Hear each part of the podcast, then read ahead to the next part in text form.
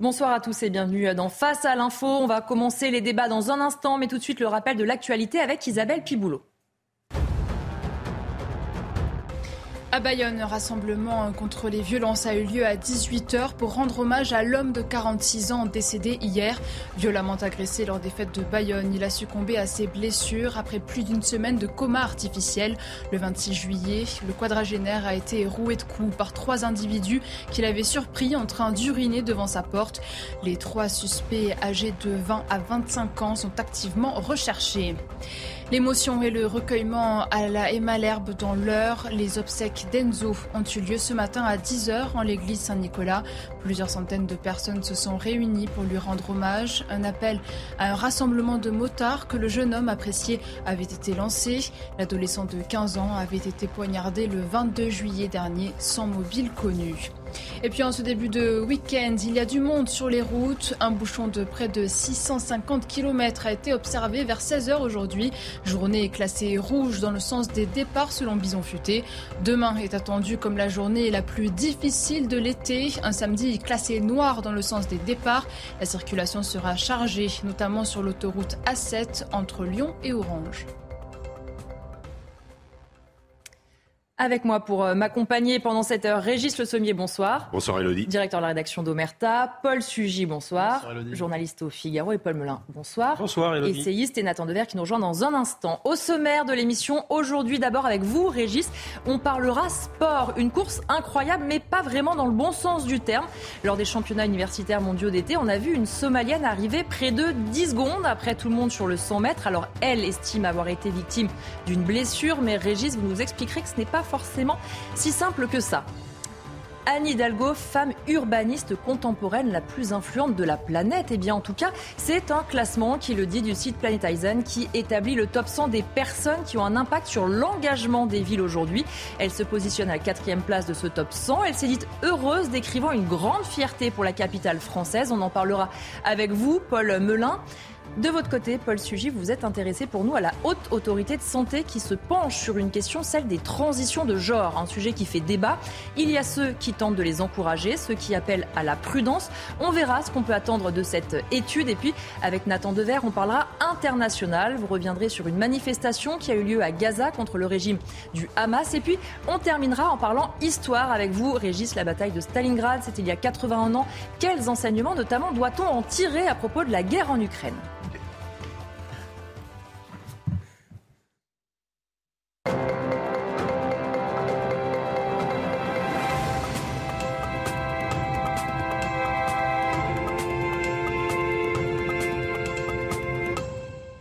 Régis Le Sommier, je le disais, on va commencer avec vous. On va d'abord regarder cette vidéo pour que vous puissiez euh, sacher de quoi on parle. La vidéo est assez folle. Nous sommes en Chine, au championnat universitaire mondiaux d'été, une compétition de tout premier plan.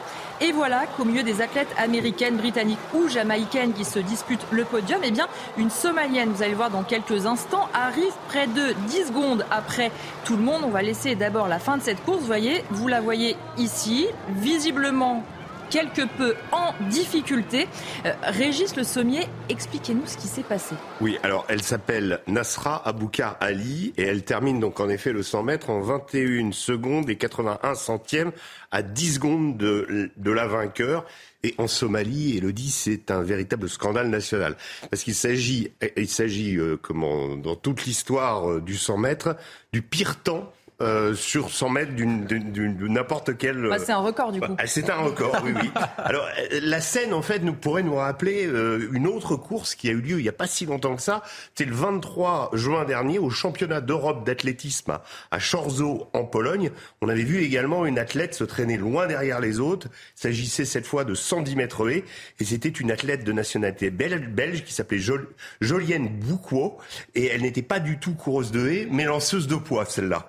Alors, la différence avec la somalienne, c'est qu'elle avait été contrainte de remplacer au débeauté sa collègue euh, sprinteuse blessée, sans quoi toute l'équipe de Belgique aurait été disqualifiée. Donc là, on peut dire qu'elle l'a fait pour, euh, pour le bien de l'équipe, tandis que là, c'est un petit peu différent ce qui s'est passé avec cette somalienne. Alors justement, qu'est-ce qui s'est passé? Une défaillance Une blessure? Oui, c'est ce qu'elle prétend. Elle a fait une interview sur son compte Facebook. Elle affirme avoir bien été sélectionnée à travers des compétitions, parce qu'évidemment tout le monde a dit mais qui c'est, qui est-elle euh, Et s'être blessée juste avant la course. Elle dit quand je courais, je souffrais d'un claquage, mais pour ne pas être réprimandée, j'ai continué à courir. Elle a même affirmé avoir été déçue de terminer dernière. Mais ce sont des mensonges. Absolument, ce sont bien sûr des mensonges. L'athlète a en, réalité été sélectionnée parce qu'elle était la nièce de la présidente de la fédération d'athlétisme somalienne, Khadija Ahen Dahid, qui a aussitôt été suspendue. Ce n'est absolument pas une, athlète professionnelle et on peut même s'interroger si elle avait déjà couru dans sa vie. mais en Somalie, on prend très mal les choses. Que nous, on en rigole, mais ça ne fait pas rire tout le monde. Non, non, ça fait absolument pas rire parce que l'affaire est vécue comme une humiliation nationale. Vous savez, le, ce pays, la Somalie, est déchiré depuis 30 ans par une guerre civile épouvantable. Les athlètes n'y ont que très peu d'endroits pour s'entraîner. Le stade de Mogadiscio est un stade criblé d'impact de balles, de RPG, etc. Depuis des années, il n'a jamais été restauré. Euh, lorsque le pays parvient à aligner quelques concurrents aux Jeux Olympiques qui sont véritablement traités comme des héros nationaux. Et pour rien arranger, quand un Somalien parvient à se distinguer dans un sport, en général, il va dans une fédération éthiopienne, dans un autre pays. Euh, finalement, il quitte le pays. Donc cette course est vécue d'autant plus là-bas comme une véritable disgrâce nationale. Mais pourtant, l'athlète continue euh, de dire qu'elle est de bonne foi. Elle le redit, elle a refait une interview, elle dit J'ai bien été sélectionnée à travers un processus de compétition par l'Association des sports universitaires. Il, entre guillemets, le gouvernement somalien, accuse la présidente, sa tante, sans fondement. Ils l'ont dans le nez, ils cherchent une façon de nuire à son image pour la remplacer. Elle n'a rien à voir avec tout ça. Quant à moi, je suis heureuse d'avoir porté les couleurs de mon pays. J'espère participer à de nouvelles compétitions l'an prochain. Mais si la Somalie m'en décourage, comment vais-je pouvoir me motiver? Voilà ce qu'elle écrit. Et alors, le, ministre, ce qui s'est passé, donc, je vous le disais, humiliation, donc démission, euh, comment, mise à l'index de la présidente de la fédération. Le ministre somalien des Sports a présenté des excuses publiques. Euh, il a assuré que son ministère ne savait pas comment euh, Nasra Aboukar Ali avait été sélectionné pour participer aux 100 mètres. Et on a appris depuis que, contrairement à ce que raconte l'athlète, l'Union des universités somaliennes n'avait envoyé aucun coureur en Chine dans le cadre d'une équipe officielle. Elle s'est donc rendue en Chine de sa propre initiative avec la complicité de sa tante, évidemment. En faisant des recherches pour cette chronique, j'ai appris l'existence d'un index de corruption rédigé tous les ans par l'association Transparency International L'index comporte 180 pays et la Somalie y figure à la dernière place. Merci en tout cas, Régis. Alors, Paul Melun, l'autre jour, vous disiez que vous nagiez plus vite que les requins. Est-ce que vous pensez courir plus vite que l'athlète qu'on a vu Eh bien, écoutez, c'est possible, Elodie. C'est, je crois, la vraie information de ce soir, c'est ma capacité à courir, je pense, un 100 mètres à une vitesse 10 secondes. Je pense que je le tiens, oui. on, en rigole. C'est vrai que cette histoire est euh, incroyable. Et les images, pour le coup, sont extrêmement parlantes. Bah oui, euh, effectivement. Moi, en fait, j'étais effectivement d'abord surpris euh, quand on voit les images. On se demande c'est comment est-ce qu'on a fait pour la faire concourir sans bah, personne avant parce que euh, sans vouloir être offensant, elle a pas non plus le même gabarit que les autres sprinteuses qui sont sur les couleurs à côté. Ni la même vitesse, visiblement. La, la même vitesse, ça devient flagrant une fois qu'elle a commencé la course. Mais même on se demande comment est-ce que ça se fait. C'est presque humiliant pour elle, c'est humiliant pour le pays, mais c'est humiliant pour elle aussi. Pourquoi est-ce qu'on l'a laissé jusqu'à courir cette course? C'est quand même étonnant. Nathan Dever, votre impression sur cette course réussie? Écoutez, bon, c'est un aspect en effet un peu un peu comique. Ensuite, moi, je pense que je, je sais pas, je me suis jamais chronométré euh, faisant le, 100 mètres. Je, me, je serais mal placé pour donner des leçons. Non, mais c'est vrai que quand même, euh, ce qu'il faut dire, c'est que les compétitions sportives mondiales, euh, c'est quand même un outil de représentation politique mmh. pour un certain nombre de pays qui sont pas forcément très représentés à l'international et que donc ça peut avoir un aspect euh, euh, extrêmement bénéfique pour des pays qui sont, si vous voulez, en délicatesse ou un peu en disgrâce d'un point de vue géopolitique et ça peut aussi avoir cet effet extrêmement humiliant. Mais quand même, on peut remettre en cause une chose est-ce qu'une réussite sportive est représentative d'une fierté nationale? Est-ce que si vous voulez, d'ailleurs les pays qui, qui, qui, qui, remportent les Coupes du Monde de, de football mmh. ou qui ont des bons scores aux Jeux Olympiques sont pas forcément des grandes puissances sur le plan ni économique ni géopolitique. En tout cas, Régis, on compte sur vous. Si elle reparticipe à des courses, on compte sur vous. On veut les, prochains chronos. Il y a une alerte et son nom arrive. Je, Régis devient journaliste sportif. Il est journaliste sportif aussi. Je suis l'affaire. Merci beaucoup. Alors, on va parler euh, maintenant de l'une des plus grandes urbanistes de la planète et elle est française et elle est même parisienne. Eh bien, je parle euh, d'Anne Hidalgo Alors, Paul Melun, peut-être que les, les spectateurs pardon, ont besoin d'un petit peu d'éclaircissement sur ce sujet. Oui, alors je vais essayer de me charger des, éclaircissements, chère Elodie. Alors, effectivement, ça, c'était quand même l'information du jour. Anne Hidalgo, donc, est la femme urbaniste contemporaine la plus influente du monde. C'est pas moi qui le dis, c'est le site internet Planetizen. Alors c'est un site internet, je vous avoue que c'était la première fois de ma vie que j'en entendais parler, donc vous allez voir que j'ai fait quelques recherches. Mais d'abord, si on se concentre sur le classement, elle est même quatrième dans ce classement, parce qu'en fait, il y a trois hommes avant elle. Mmh. Elle se place derrière un architecte danois, un architecte américain et un professeur à l'université de Californie. Alors j'ai regardé un peu les travaux de ses concurrents dans ce classement. Les trois premiers, d'abord, ce qui est notable, c'est que c'est la seule femme politique parmi mmh. les cinq premiers. Les premiers sont des académiques ou en tout cas des, des architectes. Alors sur leurs travaux, les travaux de ces personnes-là portent a priori sur la Smart City, avec, vous savez, le développement des smart codes, toutes ces mmh. choses-là. Ils portent bien sûr beaucoup sur les questions d'écologie, de verdissement des centres urbains, euh, de fin de l'automobile, etc. Et euh, ils interrogent souvent, ces gens-là également, la place de l'humain dans la ville, la démocratie participative, le rôle des gens dans la ville, etc. L'inclusion, comme on dit. Euh, alors bon, Anne Hidalgo, quatrième, elle, s'est réjouie de sur ses réseaux sociaux de ce, de ce succès. Alors je la cite. Elle dit une grande fierté pour Paris, un encouragement à poursuivre les transformations écologiques, sociales et démocratique pour Paris. Donc là, vraiment, c'est tout un, tout un programme et elle précise même heureuse de figurer dans ce prestigieux classement. Alors là, quand j'ai entendu prestigieux classement, j'ai dit, on va voir de quoi il en retourne vraiment. Qu'est-ce que c'est que ce prestigieux classement? Qu'est-ce que c'est que ce site Internet? D'abord, il y a quand même un site qui, effectivement, justifie cette place d'Anne Hidalgo. Alors la justification, euh, j'ai traduit, c'était en bon anglais de Shakespeare, mais étant euh, definitely fluent en anglais, j'ai pu euh, traduire bien sûr. Vous avez tout compris. Voilà, et je suis un souverainiste moderne, donc j'ai lu ça, et donc ils expliquent que c'est sa lutte contre la voiture et pour ses améliorations de la sécurité du trafic qui ont justifié cette quatrième place et également sa lutte contre les gaz à effet de serre. Voilà, donc c'est comme ça que le site se justifie. Et ensuite, sur le site lui-même, alors c'est aussi un site qui est basé à Los Angeles mhm. euh, et qui est aussi un site qui pratique l'information avec de nombreuses euh, tribunes, de nombreuses chroniques qui sont écrites sur ce site et qui vont toutes euh, un peu dans le même sens, c'est-à-dire euh, les grandes métropoles doivent être plus connectées, euh, plus organisées autour des réseaux sociaux, des QR codes, plus organisées. Ça, c'est la fameuse Smart City dont on parle beaucoup. Aussi, beaucoup la question de l'automobile revient. On prend souvent en exemple les métropoles européennes en expliquant que c'est ça le modèle pour les États-Unis d'Amérique, c'est-à-dire plus de vélos, plus de mobilité douce, comme on dit aujourd'hui, de trottinettes électriques, etc.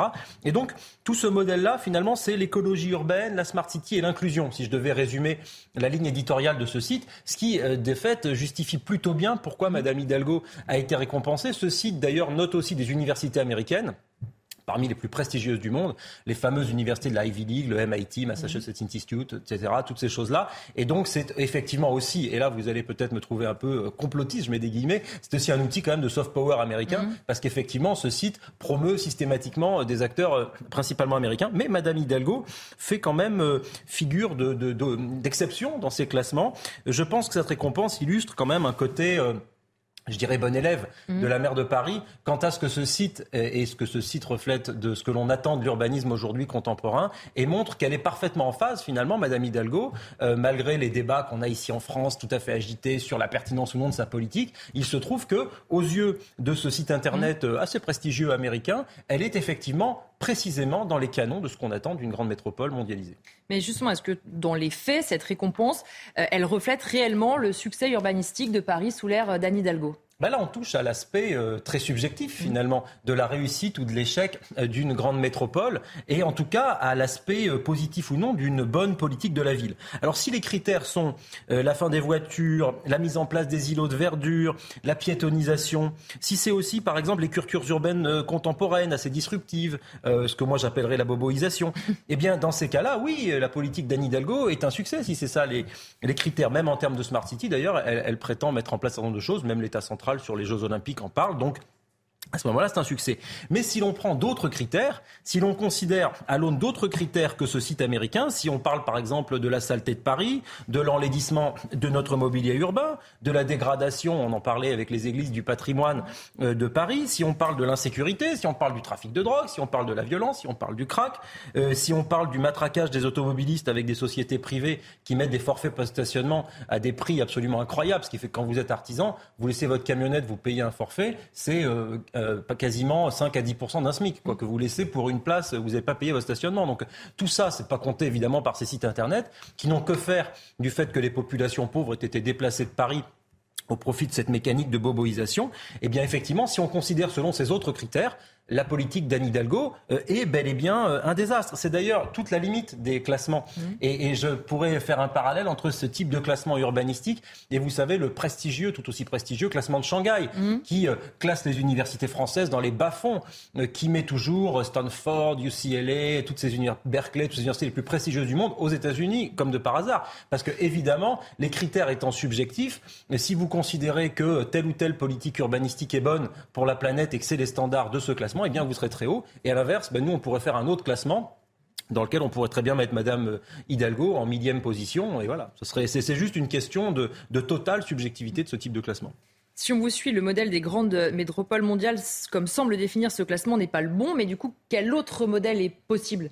Oui, moi je pars d'un constat qui est qu'effectivement, je pense que le grand modèle de la Smart City, qui est pour moi un autre nom pour la mise en place progressive des mécaniques de surveillance des populations, est, et, de la même manière pseudo-écologique, en tout cas moi je parlerai plutôt de greenwashing, sont pour moi des modèles mortifères qui sont des modèles de développement qui à terme ne permettront pas de répondre aux grands enjeux de ces métropoles millionnaires.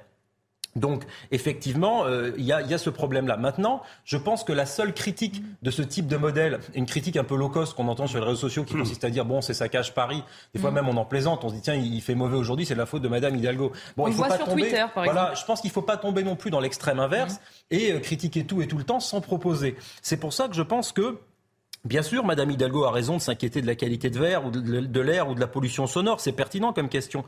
Mais avant de faire une ville sans voiture, peut-être faut-il réfléchir à une amélioration des modes de transport, de leur qualité, de leur sécurité aussi. C'est pas rien.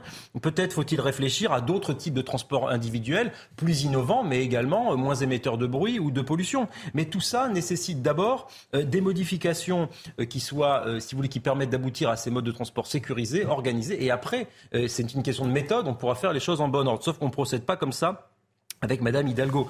Pareil, le modèle de la mégalopole surpeuplée est selon moi intrinsèquement, si vous voulez, euh, comment dirais-je, anti-écologique dans son modèle. Du moment que vous mettez des millions et des millions et des millions de personnes dans un même endroit, vous allez avoir des problèmes écologiques et des problèmes sociaux. Donc la question, elle est beaucoup plus vaste que la façon dont le pose ce web, ce site internet et Madame Hidalgo. La question, c'est comment est-ce qu'on fait un pays? C'est pas comment est-ce qu'on fait une ville, parce que la ville n'est pas un îlot posé au milieu de la France. Donc c'est comment est-ce qu'on pense Paris alors il y avait eu des réflexions, vous savez, sur Paris, Lyon, Marseille, mhm. pour essayer de faire en sorte qu'il y ait d'autres grandes villes françaises qui aient une place importante. Mais c'est ça la question. C'est la centralisation, c'est la façon dont on peut faire des métropoles eh bien, de taille euh, intermédiaire, des villes moyennes importantes dans lesquelles il y aurait d'autres types de services, etc. Mais tout ça nécessite, je pense, une vision de la ville beaucoup plus globale, beaucoup plus holistique, avec des considérations philosophiques, sociologiques, historiques, et vraiment pas, de grâce, la réflexion au petit bras qui consiste seulement à se poser la question de dire eh bien tiens il fait un peu trop chaud on va mettre trois quatre arbres des mm. bacs à fleurs euh, recyclés dans lesquels ne pousse absolument rien ou faire toutes les, sottises de Madame Hidalgo. Je pense qu'il faut aller bien plus loin. Oui mais exactement. Et je pense que cette réflexion là elle nécessiterait une libre pensée qui sortirait des canons standardisés de l'urbanisme au niveau mondial et qui nécessiterait de l'innovation urbanistique à la française. On a, on a éclairé le monde de notre façon de réfléchir notre architecture, notre mhm. urbanisme pendant des décennies, pendant des siècles. C'est navrant qu'aujourd'hui on en soit à singer euh, les bonnes pratiques américaines. Paul Sugy, quand je demandais à Paul Melun justement si euh, ce classement était mérité, je vous voyais dire non. Vous ne comprenez pas ce classement? Euh, je comprends les critères euh, qui sont, je ne trouve pas si subjectifs que ça, mm. euh, qui sont euh, mis en œuvre par le classement. Mais je crois que même si on demandait à Anne Hidalgo finalement de rendre compte de la politique qu'elle a voulu conduire, c'est-à-dire le fait de lutter par exemple contre les émissions de gaz à effet de serre au sein de sa ville, de favoriser les mobilités douces, de verdir aussi la ville, ce qui est un enjeu aussi d'autant plus important quand on voit aussi l'élévation des températures. Une ville verte, c'est une ville où il fait moins chaud. Mais même là, le résultat est désastreux si vous promenez en Allemagne, où toutes les grandes villes sont des villes extrêmement cyclables, euh, la, le flux des mobilités est beaucoup plus harmonieux mmh. que dans Paris, où la mise en œuvre des fameuses coronapistes qui ont fleuri partout depuis mmh. euh, maintenant 4 ans a été euh, un scandale absolu, même en termes de sécurité pour les ah usagers. Il n'y a, eu, a jamais eu autant, autant pardon, d'accidents de, de, de, mmh. vélo que depuis qu'on a mis en place, c'est quand même un comble, ces voies dédiées pour les cyclistes qui ont été faites à la va-vite, dans des conditions qui, à mon avis, ont été beaucoup trop trop si vous voulez, pour permettre la mise en place de mobilité harmonieuse et sans danger pour, pour les usagers. Donc je crois que finalement, même dans ce qu'elle a voulu faire, Anne Hidalgo s'est quand même très largement plantée, soit par précipitation, soit parce qu'elle a eu recours aussi à des collaborateurs incompétents. Mais en tous les cas, si vous voulez, en admettant même qu'il faille une ville plus écologique, ce que je crois, là-dessus, le résultat n'est pas à la hauteur. Régis Le Sommier, euh, effectivement, c'est euh, aussi le, biais de ces classements de se dire on peut répondre à certains critères. Si on demande aux Parisiens de faire un classement, je ne suis pas sûr qu'ils mettent forcément euh, Anne Hidalgo comme femme la plus influente dans l'urbanisme.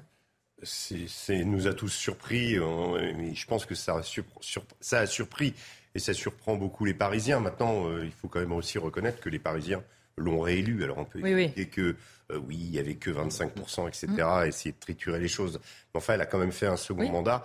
Pour ce qui est justement, moi je trouve par rapport à ce que, les remarques que faisait Paul euh, de Sugy tout de suite, euh, je, suis allé à Berlin il n'y a pas longtemps, qui est une ville où il y a énormément de cyclisme, il y a énormément d'aménagement et beaucoup de verdure. Je crois qu'il n'y a pas euh, la règle à Berlin, s'il ne peut pas y avoir une rue sans qu'il y ait un arbre. Enfin, donc euh, toutes les rues ont, mm. ont, au minimum un arbre.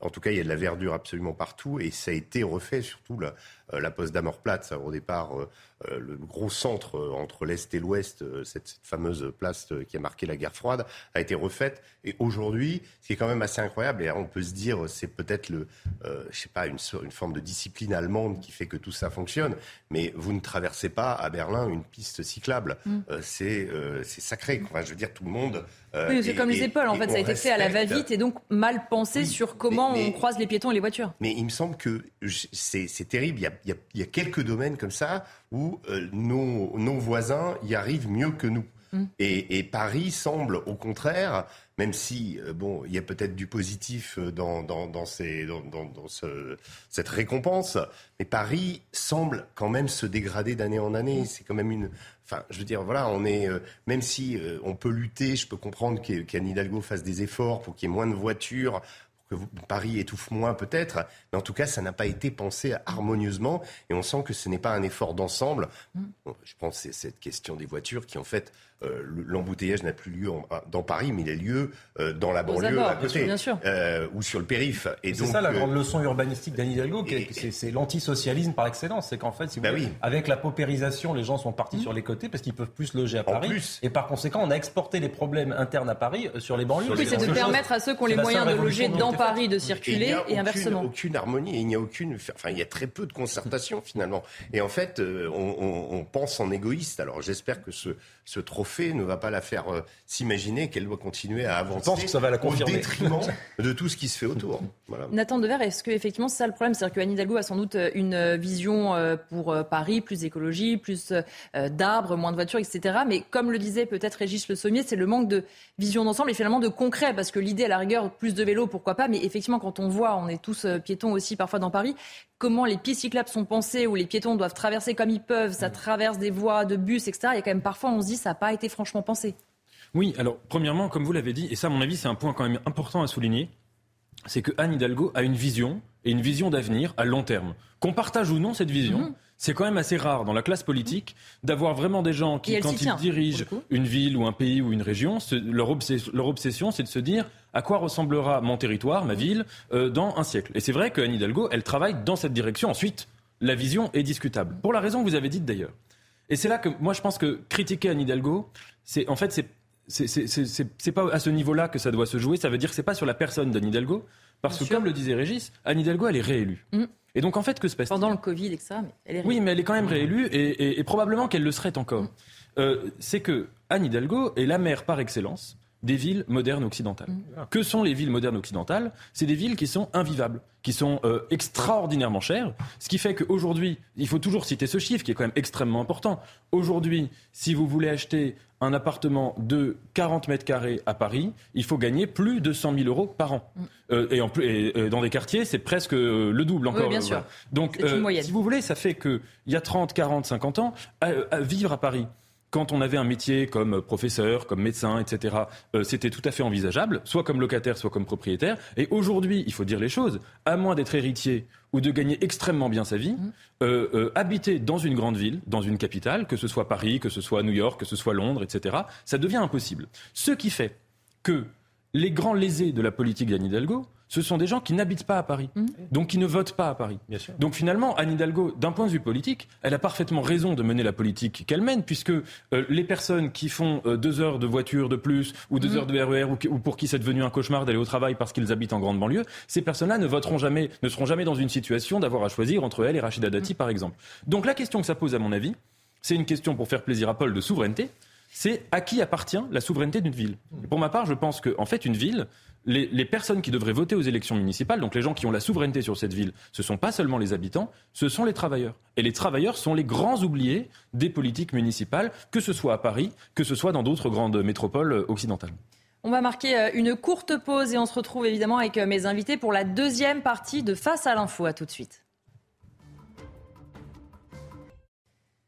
De retour dans Face à l'info, on va parler maintenant avec vous, euh, Paul Sugy, de la question des transitions de genre pour les personnes trans qui continuent de faire débat dans le monde médical. D'un côté, on a des spécialistes qui estiment qu'il faut être prudent et de l'autre, des associations transactivistes qui demandent de plus en plus de revendications. Et justement, la haute autorité de santé est en train d'étudier cette question, mais elle le fait dans le plus grand secret, Paul, si j'ai bien compris. Oui, c'est ça. Alors peut-être d'abord rappeler hein, ce que c'est qu'une transition de genre, parce que parfois on s'y perd un petit peu. Une personne qui fait une transition de genre euh, peut avoir recours à plusieurs techniques qui sont des techniques médicales. Ça peut être le cas le plus courant de la prise d'hormones, hein, qui va modifier en partie l'apparence, mais qui va pas changer les organes génitaux de cette personne. Et donc ça, c'est euh, sur prescription, souvent d'un endocrinologue. Et puis il peut y avoir ensuite des opérations de chirurgie plus lourdes, de réassignation sexuelle. Euh, les plus courantes sont les euh, opérations mammaires. Et puis il y a aussi des opérations qui concernent le changement des organes génitaux pour que un homme doté d'un pénis soit ensuite doté d'un utérus ou l'inverse évidemment. Donc ça, ces opérations-là, elles sont possibles en France comme dans de nombreux pays occidentaux.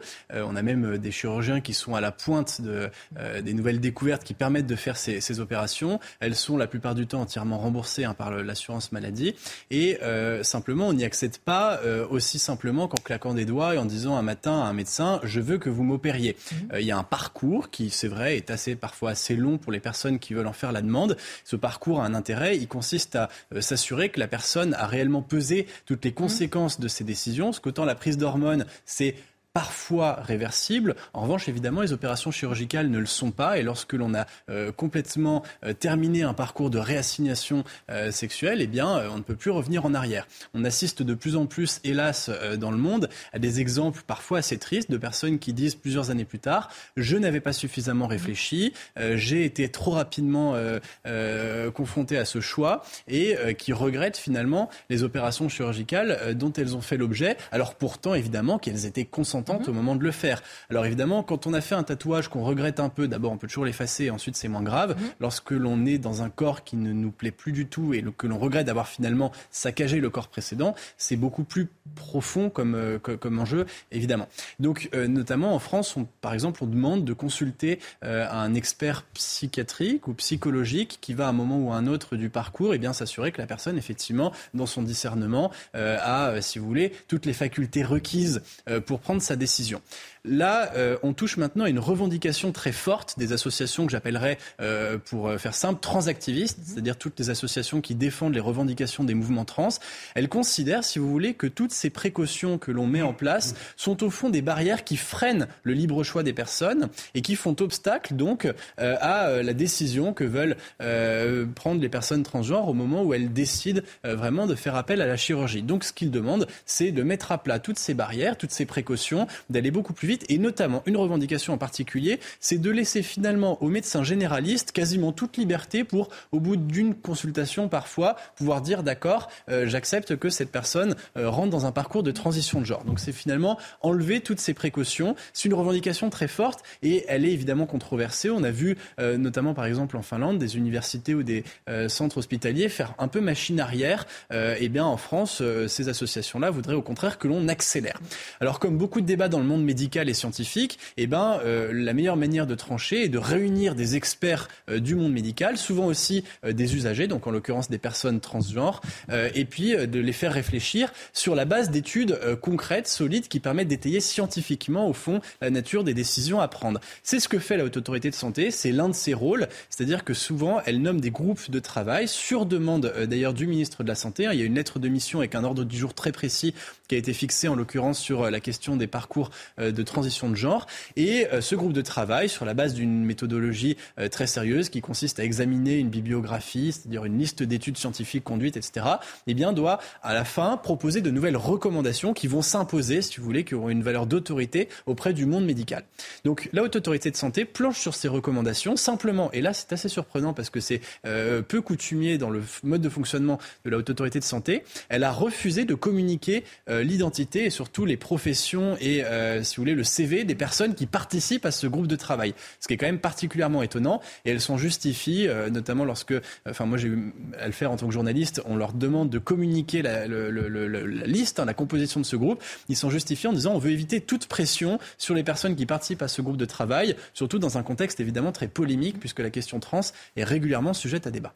Et justement, il y a une décision qui vient de tomber. La Haute Autorité de Santé va donc devoir révéler la composition de ce fameux groupe de travail. Oui, parce qu'il y a une association qui s'appelle les Juristes pour l'enfance, représentée notamment par euh, Mirkovic, qui a demandé à euh, la Haute Autorité de Santé de lui communiquer euh, ce, document. C'est considéré comme un document administratif, hein, la liste des personnes qui participent à un groupe de travail d'une administration comme la Haute Autorité de Santé. C'est un document qui, en théorie, est communicable à tout administré qui en fait la demande.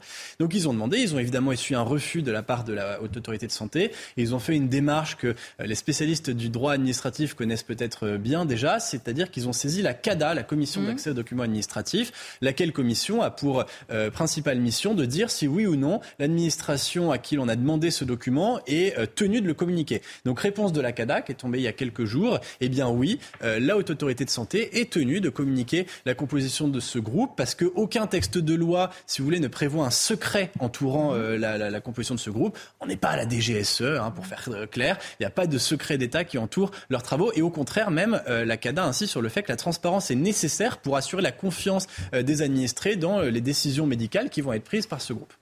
Et euh, on risque de découvrir que les dés sont pipés, c'est ce que vous nous dites. Oui, alors en fait, j'avais évidemment moi mené ma petite enquête de mon côté. J'étais parvenu à recomposer quasiment intégralement, à la, euh, si vous voulez, la, nature du groupe. Et c'est évidemment maintenant, euh, une fois qu'on a un peu les éléments en tête, légitime et logique que la haute autorité de santé est tenue à se faire discrète, parce qu'en réalité, ce groupe de travail, c'est ce que j'ai démontré, est complètement trusté par des personnes qui sont soit eux-mêmes des militants transactivistes, mhm. euh, soit qui sont des personnes euh, du monde médical, mais qui ont pris fait et cause euh, pour les revendications des transactivistes. D'ailleurs, un, chiffre qui est étonnant, quasiment un tiers des personnes sont elles-mêmes trans. Alors c'est mhm. normal de demander à un ou deux usagers, peut-être trois, dans un groupe de travail comme ça, d'une trentaine de personnes, de donner leur avis. Mais au point que là, un tiers des personnes soient trans elles-mêmes, ça pose question. Alors d'abord, il a été confié à deux personnes qui sont un peu les, si vous voulez, les directeurs, ceux qui chapeautent le groupe de travail, qui sont elles-mêmes très identifié sur le sujet, c'est Clément Moreau, c'est un psychologue, lui-même transgenre,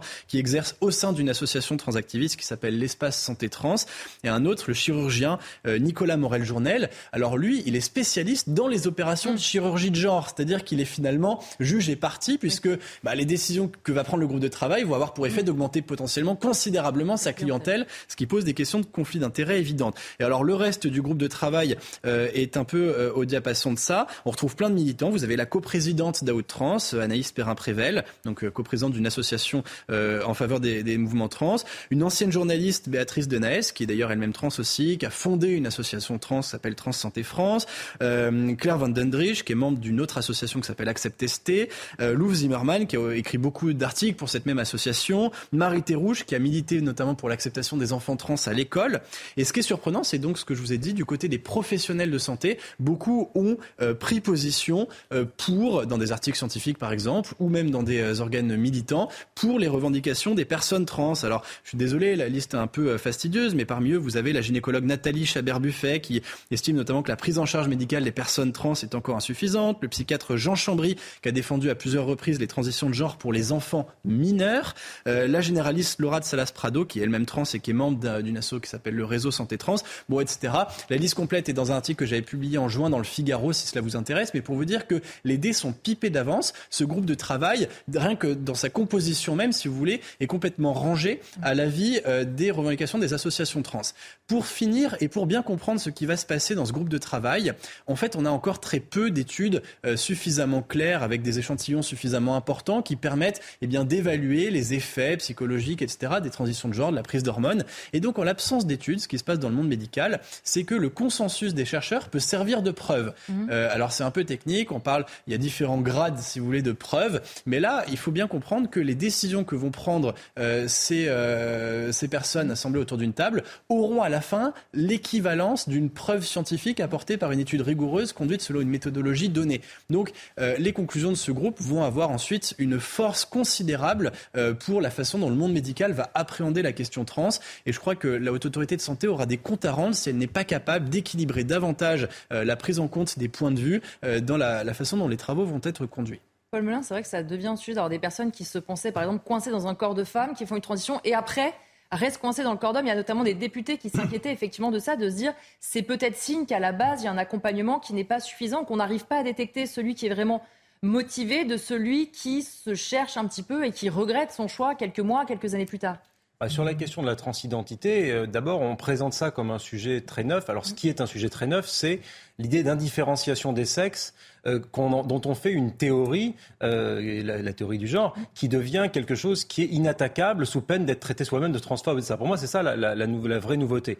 Après, l'idée que des hommes se sentent femmes et que des femmes se sentent hommes, ça date d'il y a très longtemps. Mm-hmm. et, je renvoie même à des travaux d'anthropologues qui expliquent que même dans des civilisations animistes ou quoi, ça existait. Donc euh, voilà, moi je veux pas jeter l'anathème sur ces, sur ces personnes-là individuellement. Par contre, effectivement, la réflexion sur l'indifférenciation des sexes m'intéresse et par-delà le débat purement médical, il y a un débat pour moi philosophique mmh. Qui est de dire effectivement, euh, est-ce que on doit réfléchir euh, la, comment dirais-je l'absence de, de considération biologique ou, ou, naturelle au profit d'une espèce de, de tout euh, construction sociale où on nous dit finalement non, c'est le vous savez le fameux on n'est pas femme on le devient par mmh. conséquent tout serait construction sociale et rien ne serait issu d'une réalité biologique. Moi je me range plutôt dans ceux qui disent qu'il y a une réalité biologique, même si à cette réalité biologique il peut y avoir un certain nombre d'exceptions et des personnes qui se sentent hommes quand ils sont nés femmes, etc., etc. Et après, sur l'accompagnement de ces personnes-là, Bien sûr, et je crois que pour le moment la loi était plutôt bien faite. Quand vous êtes majeur, vous allez voir un médecin, euh, quelqu'un avant votre transition, vous allez voir un psychologue, etc.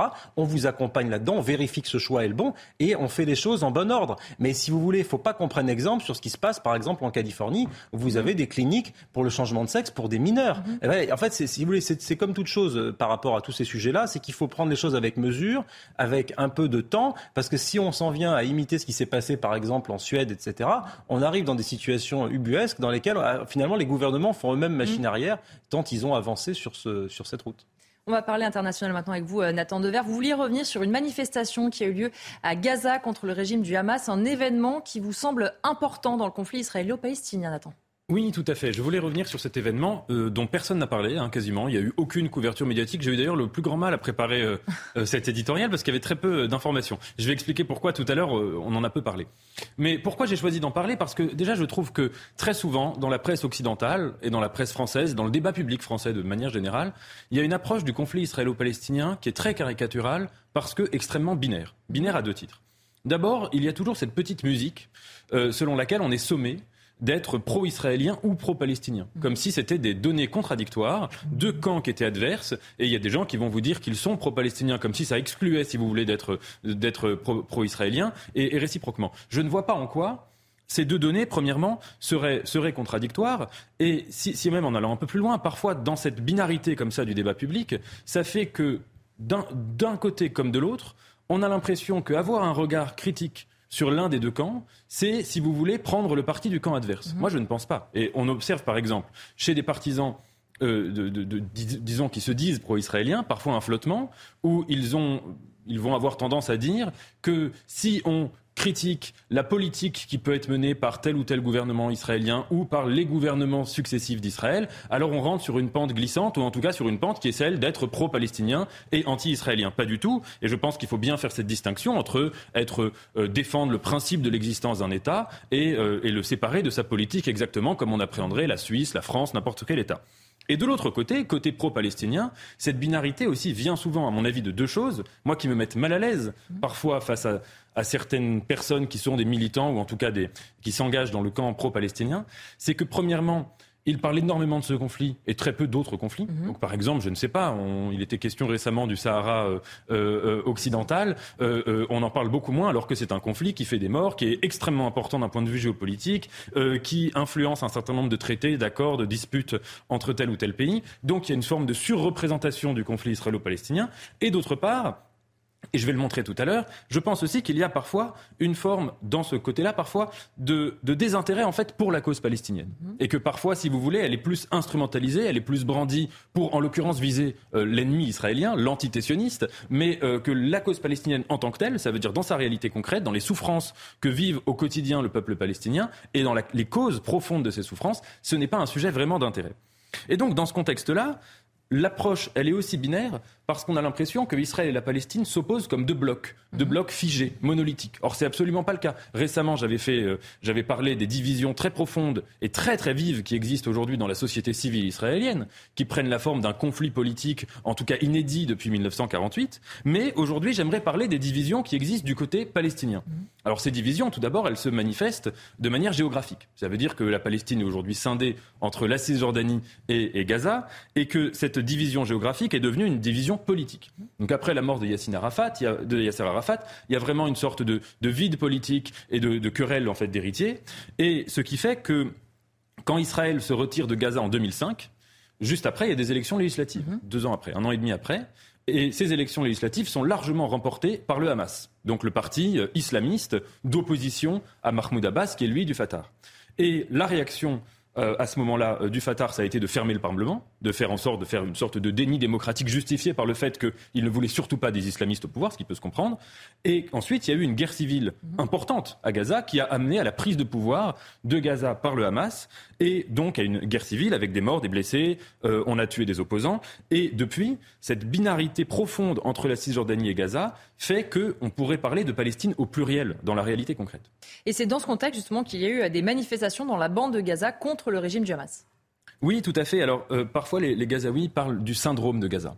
Le syndrome de Gaza, c'est le fait que les habitants, si vous prenez quelqu'un qui a au moins 20 ou 25 ans, euh, euh, qui est un Gazaoui, ce sont des gens qui ont subi une guerre civile euh, qui ne les entre guillemets non pas qui ne les concernait pas parce qu'évidemment ça les concernait en tant que Palestiniens mais je dirais dont, pour lesquels pour la majorité ils, ne prenaient enfin à laquelle ils ne prenaient pas part pour la majorité qui ont subi cela qui ont ensuite subi un blocus du côté israélien qui encore une fois se comprend euh, parce que quand vous avez une frontière avec des islamistes c'est très difficile à gérer mais qui est un blocus terrible à vivre pour les populations et qui donc vit si vous voulez sous une sorte de double cou- coupe des islamistes et du blocus. Alors ça, ça a comme effet très concret que vous avez un Gazaoui sur deux qui vit sous le seuil de pauvreté, vous avez un chômage de 45%, que de manière très concrète, vous n'avez pas d'électricité euh, régulière, euh, vous avez des coupes permanentes, vous avez entre 4 et 8 heures d'électricité par jour. Et cette question, et que, bien sûr, sur le plan des droits humains, inutile de préciser, ce sont des islamistes au pouvoir, donc euh, vous ne pensez pas avoir une opposition, avoir une liberté d'expression, il y a de la torture, il y a des arrestations permanentes, il n'y a pas de minorité euh, respectée, il n'y a pas de gay pride à Gaza, etc. Bon, mais la question de l'électricité a cristallisé depuis quelques semaines une forme de contestation très vive euh, du pouvoir du Hamas. Alors que s'est-il passé? Tout est parti du fait que le Hamas a décidé d'installer des compteurs euh, électriques euh, dans les maisons pour faire en sorte qu'on ne puisse plus, si vous voulez, tricher, euh, cacher un peu sa consommation énergétique et qu'on doive payer vraiment l'électricité au kilowattheure près. Or, ça, ça a suscité une contestation énorme du fait, premièrement, que les gens ne peuvent tout simplement pas payer, et que, deuxièmement, le euh, Hamas prend une marge très très importante par rapport à ce que lui, aux subventions qataries euh, pour financer l'électricité. Et c'est dans ce contexte que, le 30 juillet, dimanche dernier, il y a eu plusieurs manifestations dans Gaza, euh, à Gaza City, à Khan Younes, dans d'autres villes de, de Gaza, euh, dont le slogan était Nous voulons vivre. Et alors, c'était des manifestations qui étaient socio-économiques, hein, qui revendiquaient un autre mode de vie. Mais, si vous voulez, c'est tellement inédit depuis 2007 qu'il y ait des gens, par dizaines, par centaines, par milliers qui sortent dans les rues pour contester le Hamas, que évidemment, ça prend une ampleur politique. Alors j'ai vu sur euh, une journaliste palestinienne qui disait qu'il y aurait eu des slogans euh, contre le Hamas directement et appelant à la chute du Hamas. Je suis pas, en tout cas, je sais pas, je, mhm. je, ne saurais pas vous le dire de manière certaine, mais en tout cas, c'est ce qui a été dit. Donc ça a été réprimé violemment. Les manifestants, il y a eu 400 arrestations. Les manifestants ont dit qu'ils allaient continuer. Mais ce qui est intéressant, c'est que ça n'a pas été rapporté par la presse. Alors pourquoi ça n'a pas été rapporté par la presse? Moi, je ne suis pas, euh, pas du tout une lecture euh, complotiste. Je pense que la plupart des médias ont estimé que ce n'était pas un événement important. Mhm. Et encore une fois, ça rentre dans cette vision complètement binaire du conflit israélo-palestinien, où on ne parle de Gaza que quand il y a des bombardements israéliens et que quand il y a des tirs du roquette du Hamas. Comme si le reste du temps, Gaza n'existait pas, comme s'il n'y avait pas de problème. Évidemment, ce qu'il faut régler, c'est les problèmes en leur amont. Donc ce qu'il faut, c'est pas uniquement parler de Gaza quand il y a des bombardements, mais quand il n'y en a pas. C'est là que ça devient important. Et deuxièmement, du côté des associations françaises pro-palestiniennes, on les a très peu entendues euh, euh, parler de cette contestation euh, contre le Hamas. Et donc c'est là que j'en viens à, si vous voulez, ce que je disais parfois, qui est une hypocrisie. Moi, je suis le premier à critiquer la politique israélienne, c'est pas le sujet, et à défendre la cause palestinienne. Mais il y a parfois une hypocrisie dans ceux qui défendent les Palestiniens et qui ne se soucient absolument quand c'est Israël qui est en cause, alors là, évidemment, ils vont critiquer, ils vont défendre, etc. Mais quand là, vous avez des gens qui, au risque de mourir, qui prennent euh, un courage absolu pour aller euh, euh, faire des manifestations contre un parti islamiste, alors là, c'est un peu le silence radio et je voulais m'interroger sur ce silence. Et en un mot pour terminer, qu'est-ce qu'on peut dire de la cause palestinienne? Alors en un mot, il me semble qu'aujourd'hui, depuis peut-être le, début du conflit israélo-palestinien, le peuple palestinien n'a jamais été dans une telle solitude, triple solitude, solitude par rapport à leurs dirigeants, en gros, ils ont le choix entre euh, la corruption euh, et l'islamisme entre la dictature et une forme de totalitarisme. Donc ça, c'est première solitude. Deuxième solitude, c'est qu'on ne le dit pas assez, mais la solution à deux États de facto n'existe plus. Euh, tous les euh, politiciens euh, sur place travaillent sur un autre paradigme qui est le paradigme de la réduction du conflit. Hein. vu ce qui se passe en Cisjordanie, vous n'avez plus d'unité territoriale palestinienne en Cisjordanie. Et troisième solitude, par rapport à leurs alliés historiques, ce qui fait qu'un certain nombre de pays sunnites ont signé des accords avec Israël en délaissant la cause palestinienne. Et que derrière, il y a des gens qui souffrent. Et pour comprendre leur souffrance, il faut avoir une analyse qui est nuancée et qui est complexe et qui n'est pas, si vous voulez, dans le côté manichéen d'estimer que c'est à cause d'Israël tout le temps ou euh, à cause uniquement de leurs dirigeants. C'est plus complexe. Merci beaucoup euh, Nathan Dever et on va terminer en parlant un peu d'histoire avec vous euh, Régis Le Sommier. Euh, juillet-août 42, c'était il y a 81 ans, les troupes allemandes progressent vers la ville de Stalingrad qui est déjà sous le feu de leurs canons. Ils s'attendent à une victoire facile. Sept mois plus tard, le général Paulus qui commande l'armée allemande se rend. C'est un tournant de la Seconde Guerre mondiale. Racontez-nous Régis Le Sommier pourquoi cette bataille elle est essentielle? Alors oui, Stalingrad. Alors malheureusement, ces dernières années, on avait plus l'habitude d'entendre, ce nom au sujet de la colline du Krak, mm charmante station euh, de métro du 18e arrondissement à Paris. Ici, je vais vous parler de la, fameuse bataille qui a commencé, vous l'avez dit, il y a 81 ans. Pourquoi elle est essentielle? Parce qu'elle reste le véritable tournant de la Seconde Guerre mondiale. C'est qu'on parle souvent du débarquement, il y a d'autres endroits, il y a plein de péripéties dans cette guerre, mais euh, le pivot, ça reste Stalingrad. Avant elle, les Allemands étaient rentrés en Union soviétique comme dans du beurre. Juste avant la bataille, d'ailleurs, la rapidité de l'offensive allemande ne laissait guère de doute sur la victoire totale de l'Allemagne nazie sur la Russie. Stalingrad a donc scellé le sort du monde. Et pourquoi justement Stalingrad, pourquoi cette ville de taille moyenne a pris autant d'importance? Alors, D'abord parce que stratégiquement, elle ouvrait pour l'armée allemande les portes des champs de pétrole du Caucase. Ensuite, une partie de l'équipement militaire soviétique qui était conçu et acheminé via la Volga, euh, notamment euh, d'importation américaine, puisque les Américains aidaient euh, les Soviétiques dans leur lutte à l'époque. Et enfin, à cause de son nom. En fait, Hitler la voulait pour mettre symboliquement fin à Staline et pour le mettre à terre, avant peut-être, pensait-il, le capturer et le ramener dans son Berlin réinventé comme la Rome des Césars. Donc le 28 juin 1942, l'Allemagne nazie lance sa deuxième grande offensive stratégique en Russie, l'opération Fall, euh, Blow, euh, qui vise justement ces champs de pétrole. Euh, pour protéger son flanc, nord de l'offensive, le flanc droit doit s'appuyer sur les deux grands fleuves, le Don et la Volga. Stalingrad se trouve juste à la distance entre ces deux fleuves. Et donc la ville est un nœud de communication ferroviaire, fluviale important, dont la prise couperait les principales voies de communication nord-sud. Donc c'était un petit point euh, dans l'immense bataille qui se déroulait hein, depuis les faubourgs de Leningrad, qui est assiégé à ce moment-là, jusqu'aux plaines du Caucase. Euh, donc à partir du 7 juillet 42, euh, la, la, 17 juillet, pardon, la bataille s'affronte. La 6e armée allemande, dirigée par le fameux von Paulus, et la 62e armée soviétique, dirigée, retenez bien ce nom, par le général Chouikov. Sur le papier, je l'ai dit, l'issue ne fait guère le doute. Les Allemands attaquent, aviation, blindés, infanterie, tout devait être plié en deux semaines. En fait, la bataille s'achève le 2 février 43. Elle fait 2 millions de morts et Paulus, vaincu, se rend euh, au général russe. Euh, alors pourquoi les Allemands ont-ils perdu? Alors ils ont perdu d'abord parce que euh, les Russes ont su casser leur dynamique de conquête en les attirant dans un combat urbain atroce auquel ils n'étaient pas habitués. Il faut se rendre compte que Stalingrad, c'est la première fois qu'une ville d'importance devient un champ de bataille. Avant, euh, les champs de bataille, euh, aujourd'hui, ça devient la norme. On parle de Mariupol, on parle de Bakhmut, on parle de toutes ces villes. Je vais revenir sur la question de l'Ukraine. Euh, la ville, champ de bataille, évidemment, puisqu'on peut se défendre dans une ville, même quand elle est bombardée. Dans les ruines, on peut tenir. Hein, le siège de Brest, par exemple, en 1944, où les, troupes de Patton ont eu énormément de mal à prendre ces villes parce qu'elles étaient détruites. Avant, qu'est-ce qu'on faisait? On avait des fameuses villes ouvertes. Vous savez, on décrétait qu'une ville était ouverte et on se battait dans les campagnes, on se battait dans les, dans les plaines. Donc Stalingrad, ça, c'est le premier enseignement.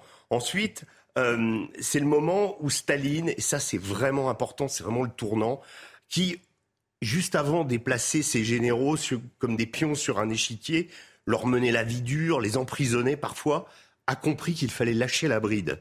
Symétriquement, c'est le moment où Hitler se met à intervenir pour influencer la stratégie. Ainsi, Hitler limoge son chef d'état-major, Adler, car celui-ci pense que la priorité, c'est de prendre Moscou. Euh, rétrospectivement, c'était absolument logique. Si les Allemands avaient pris Moscou, c'était le début de la fin pour Staline. Euh, c'était aller plus loin que Napoléon. Et quel symbole c'eût été, rendez-vous compte, les Russes communistes athées en étaient rendus à promener des icônes dans la ville de Moscou. Les Allemands pouvaient voir les cloches, les cloches du Kremlin à la jumelle, mais non.